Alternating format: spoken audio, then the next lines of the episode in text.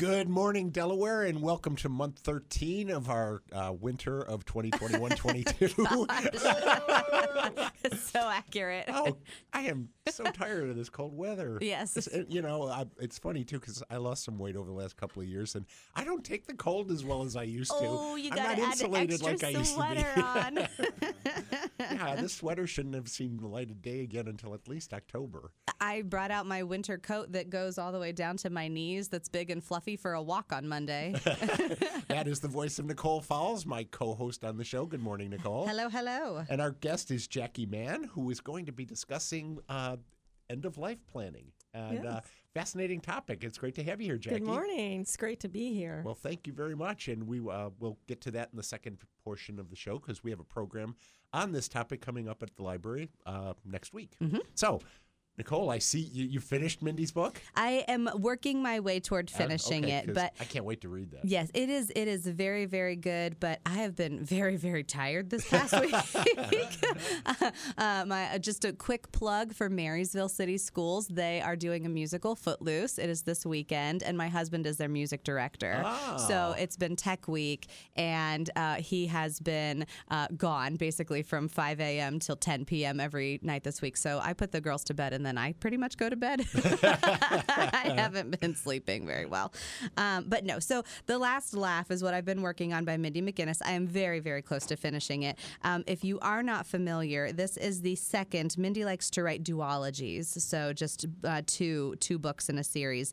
And this is the second in the um, Initial Insult duology, basically. So um, if you know, this one series borrows a lot from Edgar Allan Poe. So in the first Um, book, we have basically the story of the Cask of Amontillado. Amontillado. You had it, Amontillado. Amontillado, right. Yes.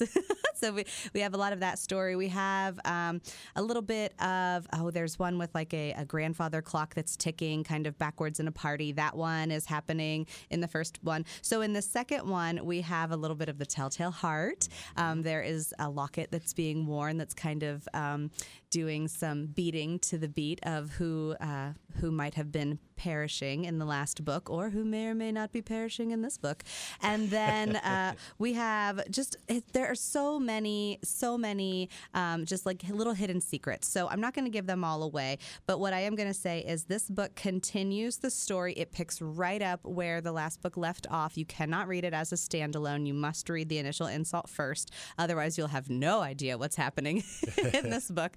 Um, where we left the last book, Um, the the Tress Montour, she has uh, basically um, plotted a murder against someone who was her best friend for a long time. And then in this book, um, she's kind of dealing with the aftermath of that just a day later, where the community is starting to realize that they can't find Felicity Tornado, uh, the girl whom she who she has murdered. And uh, then there was also there was a party on Friday night, and the party um, got out of hand and went viral, and the, one of the boys from the party named Ribbit Usher, um, he is now kind of dealing with the fallout from what happened to him that went viral at the party on Friday night.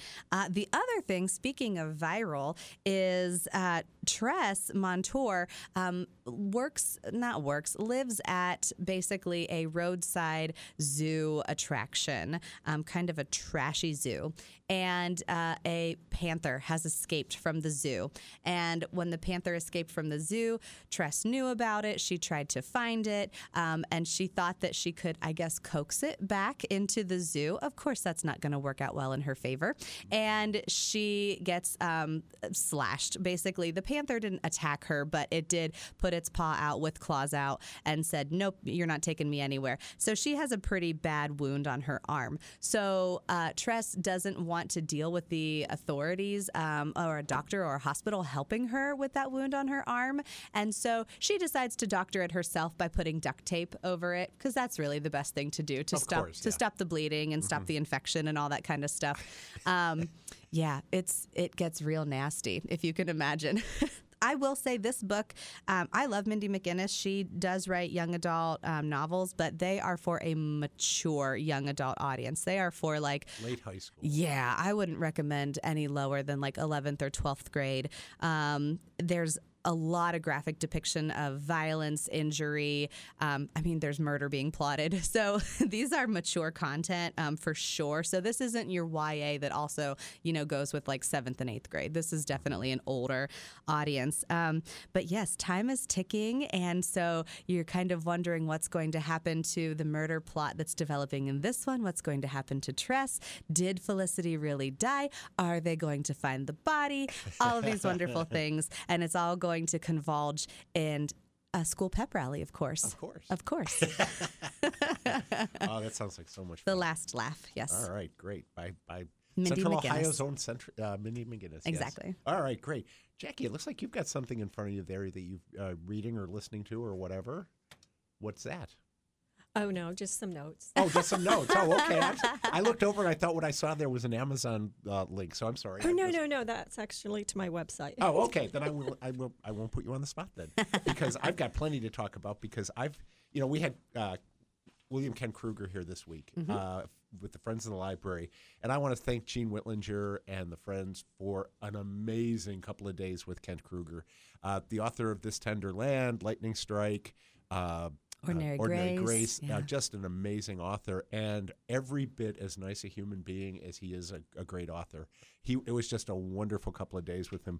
We had a really small dinner uh, Tuesday night with him, uh, just uh, some of the fr- officers of the Friends, and uh, Connie Berry and Andrew Welsh-Huggins, who are uh, mystery writers here in the Central Ohio, who uh, were invited to the dinner. We just kind of sat around and talked literature. It was wonderful. Then uh, a lunch, uh, again, on, on Uh, Wednesday, and then the program at the barn at Stratford. Again, thanks to Donna and Melissa at the barn for their great work in getting that set up and everything. We had one hundred thirty people there yeah. who were enthralled by Kent's program. So thank you to the Friends for that. But what that's mean now that we're, I've got Kent behind us is I'm working on Sarah Vowell. So because Sarah Vowell is the next big program we've got coming. Uh, Sarah will be here on May twentieth at the Chappelear uh, Drama Center mm-hmm. on the O W U campus. Tickets are available on the library's website for that now. Uh, I'm going to talk about one of her books today. Uh, if you don't know Sarah Vowell, she's an author, journalist, essayist, social commentator, actress, voice artist. Um, I think she does... Uh, Probably a, a little bit of everything. She's right. kind of amazing. She's written seven nonfiction books on American history and culture.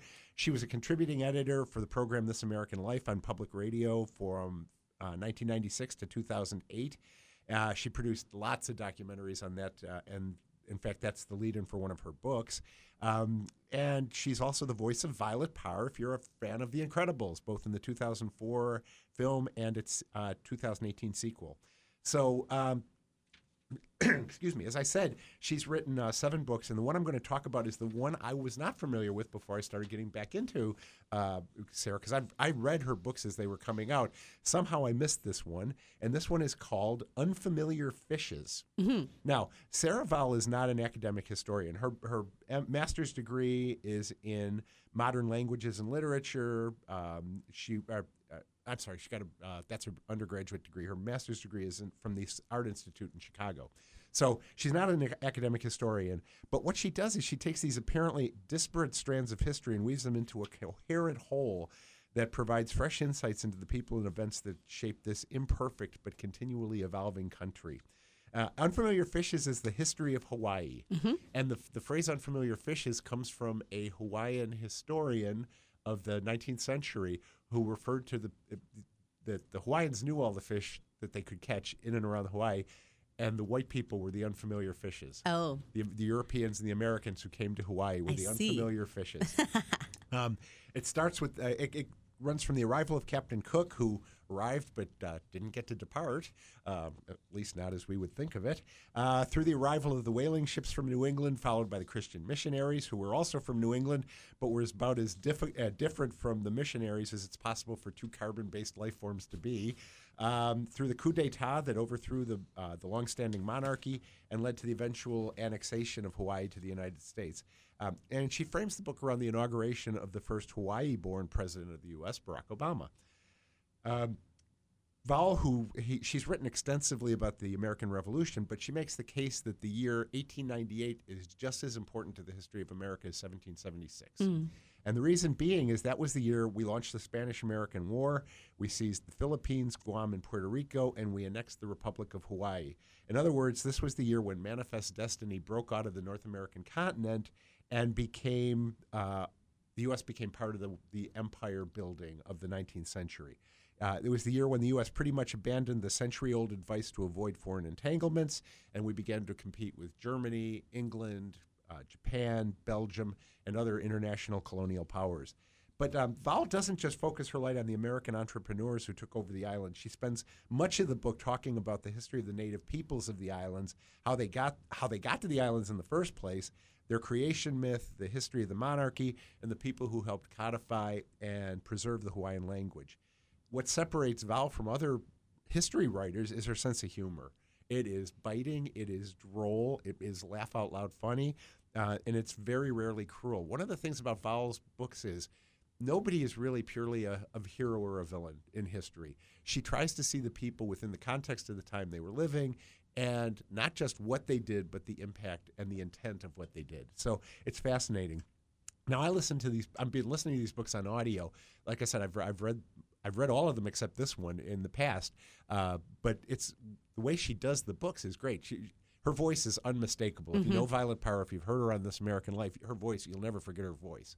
Uh, but it's what not your typical is, audiobook reader. It is not your typical audiobook reader. It some is a would voice say that, it takes a moment of adjusting. Uh, some people would say it takes two or three books to get uh, adjustment. Right. I'm not one of those because I love her voice. Mm-hmm. I think it's, it's I love it's wonderful. But what she does is, like the Ken Burns documentaries on P B S, she uses actors to read the the. the Um, voices yes. of the other people. So mm-hmm. people like John Hodgman and Maya Rudolph and Catherine Keener, Paul Rudd, um, uh, Patton Oswalt, all of those voices are in her books. Uh, so it's uh, this one, again, Unfamiliar Fishes. Her other books include Lafayette and the Somewhat United States, which I am currently almost done with right now. Uh, the Wordy Shipmates, which is about the Puritans. Mm-hmm. The Partly Cloudy Patriot, which is a series of essays. Uh, Radio Days, and my personal favorite, Assassination Vacation. Right. So, uh, again, she'll be with us on Friday, May twentieth at the Chappelear Center on the Ohio Wesleyan campus. So make sure you check out the library's website for tickets. And, and we will be right back with Jackie Mann, the Death Doula. Stay tuned. Little personal note here. Congratulations to my grandson who is graduating from the University of Cincinnati tomorrow. Yay, Bearcats! Yay, yep. So I, I Go knew, U C. I know you'd like that since you're a U C graduate yourself. Oh, I'm sorry. Don't get me started. That's a bad idea. All right. Back to our guest, Jackie Mann. Uh, Jackie, a nurse for thirty years, uh, worked in hospice care, worked with uh, a number of not only traditional medicine, but also uh, alternative medicine mm-hmm. practice. And so... And now working with people to help with transition at end of life. How did you get interested in all this, and, and what do you do to help people make that transition? Well, I got interested in it through my hospice work. Mm-hmm. Um, my experience around modern dying and death denial and phobia, mm. uh, and seeing daily the chaos and suffering that I, that I came to realize was part of the death phobia and denial that we have in our culture. I, um, it was traumatic yeah. to see this all about me every day. Mm-hmm. It was traumatic to see what people were going through, which I felt was, didn't need to happen. Right. And one day I decided, you know what, I was going to make it my mission to do what I can to change this paradigm. Mm-hmm. So a large part of what I do as an end-of-life doula is education. Um, I, I'm a speaker, I'm an author, I, but I see myself, the largest role as an educator mm-hmm. in all facets of the end of life, which means also um, making it a part of life. Right. So it's not just about the last days, but it's our entire life, mm-hmm. making death a part of our life in every moment. Now that does that sounds really morbid. It sounds like, oh my gosh, how do I wake up every about... morning thinking about death? But it's a compartmentalization of death within us. Um, I've written a book about it that that I I really call uh, Living a Mindfulness of Mortality. Mm-hmm. Um, but it's transformative right. in our life when we do that. So that's how I came to the work. Mm-hmm. I love the work. Another um, big part of what I do is I'm a home funeral and green burial consultant. Ah. And I teach family members and others how to um, do home funerals. It is a phenomenal experience. Again, it's one of those things that sounds like it's really morbid. Like, didn't we, didn't we like do away with that one hundred twenty-five years no, ago? No, it's more like about fifty-five, because when I was a kid, there was a home funeral wake two doors down ah. from where I was living in Buffalo. Yeah. Where they laid the person out in the living room yes. of, the, of the family home, and it was all done from the family home. And now, so it I- wasn't quite... Yeah, one hundred years ago. Yeah, yeah, yeah, yeah. Right. And now I know what a green funeral is, but or a green burial, but I want you to explain that to maybe some of our listeners who don't know what that is, because I am fascinated by that as yeah, well. Yeah, so it's basically um, returning the body to the earth mm-hmm. in its most natural state. So uh, whereas they used to not allow to have any embalming, I guess now there's a natural embalming fluid you can get. Um, but... It's it's just completely natural. You're buried either in a shroud, mm-hmm. um, in a natural container, you know, a pine box, a wicker um, casket, uh, uh, just something natural. Knowing that decomposition is going to be part yes, of the and process. And there's no vault. Mm-hmm. And uh, the f- green burials I have been witness to are the most phenomenal. I've been to a lot of funerals in my life. Mm-hmm. They are... the most phenomenal experience that I have ever had related to um, this ceremony, the mm-hmm. ritual, the intimacy mm-hmm. of it. It's just beautiful. It's absolutely beautiful. They are, they really are. Mm-hmm. It's, it's, that's fascinating. Your return yeah. to the trees. Mm-hmm. If, you, if you love yes. the Lorax, you're one, one with the trees again. That's okay. Uh, so. Is your work mostly with the person who is facing end of life, or is it with the family? Uh, who do you usually, who is your, who's your usual, I hate to say client or yeah, patient or whatever. Well, but who, as an educator, um, so there, it's a, let's divide this up. Okay. So as an educator, I do classes like I'm going to be doing next week mm-hmm. um, at the library. And um, I teach on a plethora of topics related to death and dying to the public. Uh, whether it's caring for the dying at the end of life, pain management at the end of life, being, learning. I mean, this is how illiterate we are about death and dying. Like, learning how to be with people who are dying. Mm-hmm. It's not all about doing things for the dying, but really learning the beauty of just being with people dying. Mm-hmm. So I have a class on that. I have a class on returning death to its natural, sacred place. Um, my, uh, my opinion, after being in the medical um, world for over thirty years, is that it's become too medicalized, mm-hmm. and it needs to return to its sacred, natural place. Right. And so that's another class. The the class next week is Difficult Decisions at the End of Life. Mm-hmm. We still, as a society, as a uh, do not, the majority of people do not have advance directives. But for those people who do have advance directives, they think, okay, I've signed my advance directives. I know who my um, healthcare power of attorney is. I'm done. I know what I yeah. want. And that's all I have to do. We did and it. I'm planned. I put it in my file, hoping that somebody will find it at the, right. end of, at the right. time they need it. But um, so I take, I take it the step further. To, to emphasize that it's really important. There are a lot of lot of questions that aren't taken into account when you do your advance directives, and it's never that black and white. Mm-hmm. Right? Oh, I don't want a feeding tube. Oh, oh, you know, I don't want put on the ventilator. Well, if it only were that simple of decision, unfortunately, it's not. So uh, we look at critical questions like, just because we can do some kind of treatment, should we? Mm-hmm. Mm, um, yes. What is quality of life mm-hmm. for you? Mm-hmm. Because that's really important. Your family needs to know what's quality of life for you, not for them, but for you. Right. Um, what is a good death for you? Again, that's very individualized. And is there anything worse than death? I mean, I know we think the worst thing no. in life is death, no. but... Uh, For me, it's having the turtle lady with a snake in my face in this room. Uh, that, sorry, you that's, faced that's it then. That's a long thing You're on the radio good. Show. Yeah. So, I'm sorry. No, Jackie. no, no. No, but that's a, a critical question. Yes. Is there really anything worse than death? I mm-hmm. can think of several that yeah. involve end-of-life type things. Yes. I, I, yeah, you know, lying in a persistent vegetative state for right. months or years, to me is much worse than death. Mm-hmm. Absolutely.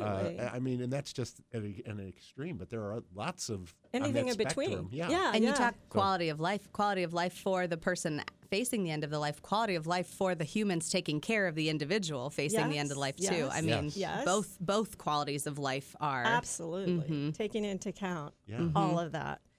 So we also take a look. Um, I'm not a, a bioethicist or a medical bi, uh, ethic person, but we do take a brief look at medical ethics. Mm-hmm. When, we, when we're looking at difficult decisions at the end of life, I mean, medical ethics really plays into that. Mm-hmm. Um, and then as part of the class, we I give some real-life scenarios, mm-hmm. like things, people I've known and what they've been through, and I just put them up there and we have discussions just to get people thinking, oh my gosh, this really isn't such a black and white thing. I don't you know? know how you cram it all into, 'cause your presentation is Tuesday, May third mm-hmm. at six thirty. It's a virtual presentation. We have seats remaining um, available. You can sign up on the Delaware Library's website on our events page. I don't know how you cram it all into an hour. I mean, I feel like this is a, a series. Yeah. that, well, that's well, a she said point. She has a number of programs, mm-hmm. so I think we may be having you back. Yeah, it this, sounds like this, it. There is so much to cover in here, and as our population ages, this becomes more. And as we live farther and farther away from our loved ones, yes. this is a this is stuff yes. we need to cover, and I, I, a lot of people need to know about. So thank Absolutely. You for being here, thank Jackie. You. We only have about uh, two minutes left, and I know there's a couple of things we need to cover about things that are coming up at the library this week besides your program. Don't forget, tomorrow the Friends of the Library have a um, one of their book sales, but it's going to focus all on children's books. And, and I'm sorry, it's Sunday. Not tomorrow. It's Sunday mm-hmm. at the Powell Street Market. That, so if you're listening on the Sunday repeat of this show, you still have time to get to this. This is uh, the, the Powell Street Market runs from nine to four, and they will be uh, offering, like I said, primarily children's books at this sale. Mm-hmm. And so the Henrigals have, have hatched. We talked about our eggs that yes. came uh, last week. They hatched this week, and the vote is in, and they are the Henrigals. Um, I am also very excited. You can view them up until Wednesday. They'll be taken away. Um, I am also very excited about um, Ostrander. Our very own Harla Lawson is offering a history walk um, on, that would be Tuesday, May third from seven to nine p.m. So if you are not signed up for difficult decisions at the end of life, you can make your way out to Ostrander and do a walk with Harla. And the very last thing that I'm super excited about is um, we have an in-person Centero event on Thursday, May fifth, um, six o'clock at Delaware Main Library. This is the Parents Stay Positive series, and these are individual ones. This one is about promoting healthy self-esteem in your littles between uh, birth to age eight. Okay, thank you, Nicole. And we have one more time for one more plug that Jackie wanted to okay, make. Okay, I just want to mention I will be at Green on the Green in Worthington next Saturday from noon, uh, from eight until noon. Um, with the uh, Kokosing Nature Preserve, that's the Green Burial Site in Gambier. Um, and I will be there answering questions about green burials and home funerals. Ooh. Oh, great. Well, thank you. I love that. That's, uh, that, that's Saturday, Saturday, May eighth. eighth. Uh, Saturday, May... Is that uh, May whatever seventh uh, next May seventh, Saturday right. yeah. at, at the, the Village seventh, Green? Yes. Uh, okay. Green just want to make sure people didn't go out there tomorrow. Yes, or okay, no, May next seventh, Saturday. Right. Great. Well, thank you very much, Jackie, for being here. Thank you for doing the program for us on Tuesday. We are looking forward to that. I think I have to sign up. I, I just now I've, I've got all sorts of questions going out of my head. So mm-hmm. Nicole is a pla- always a pleasure. Always a pleasure. And Greg, uh, Greg. Gage, I'll get the right name. I am very Greg. Eventually, yes. uh, yeah, not hardly. You're. A ginger as my wife. There is, you was go. A ginger. Yes, there so, you go. Uh, so thank you very much for your work behind the board, and we will see you in the stacks.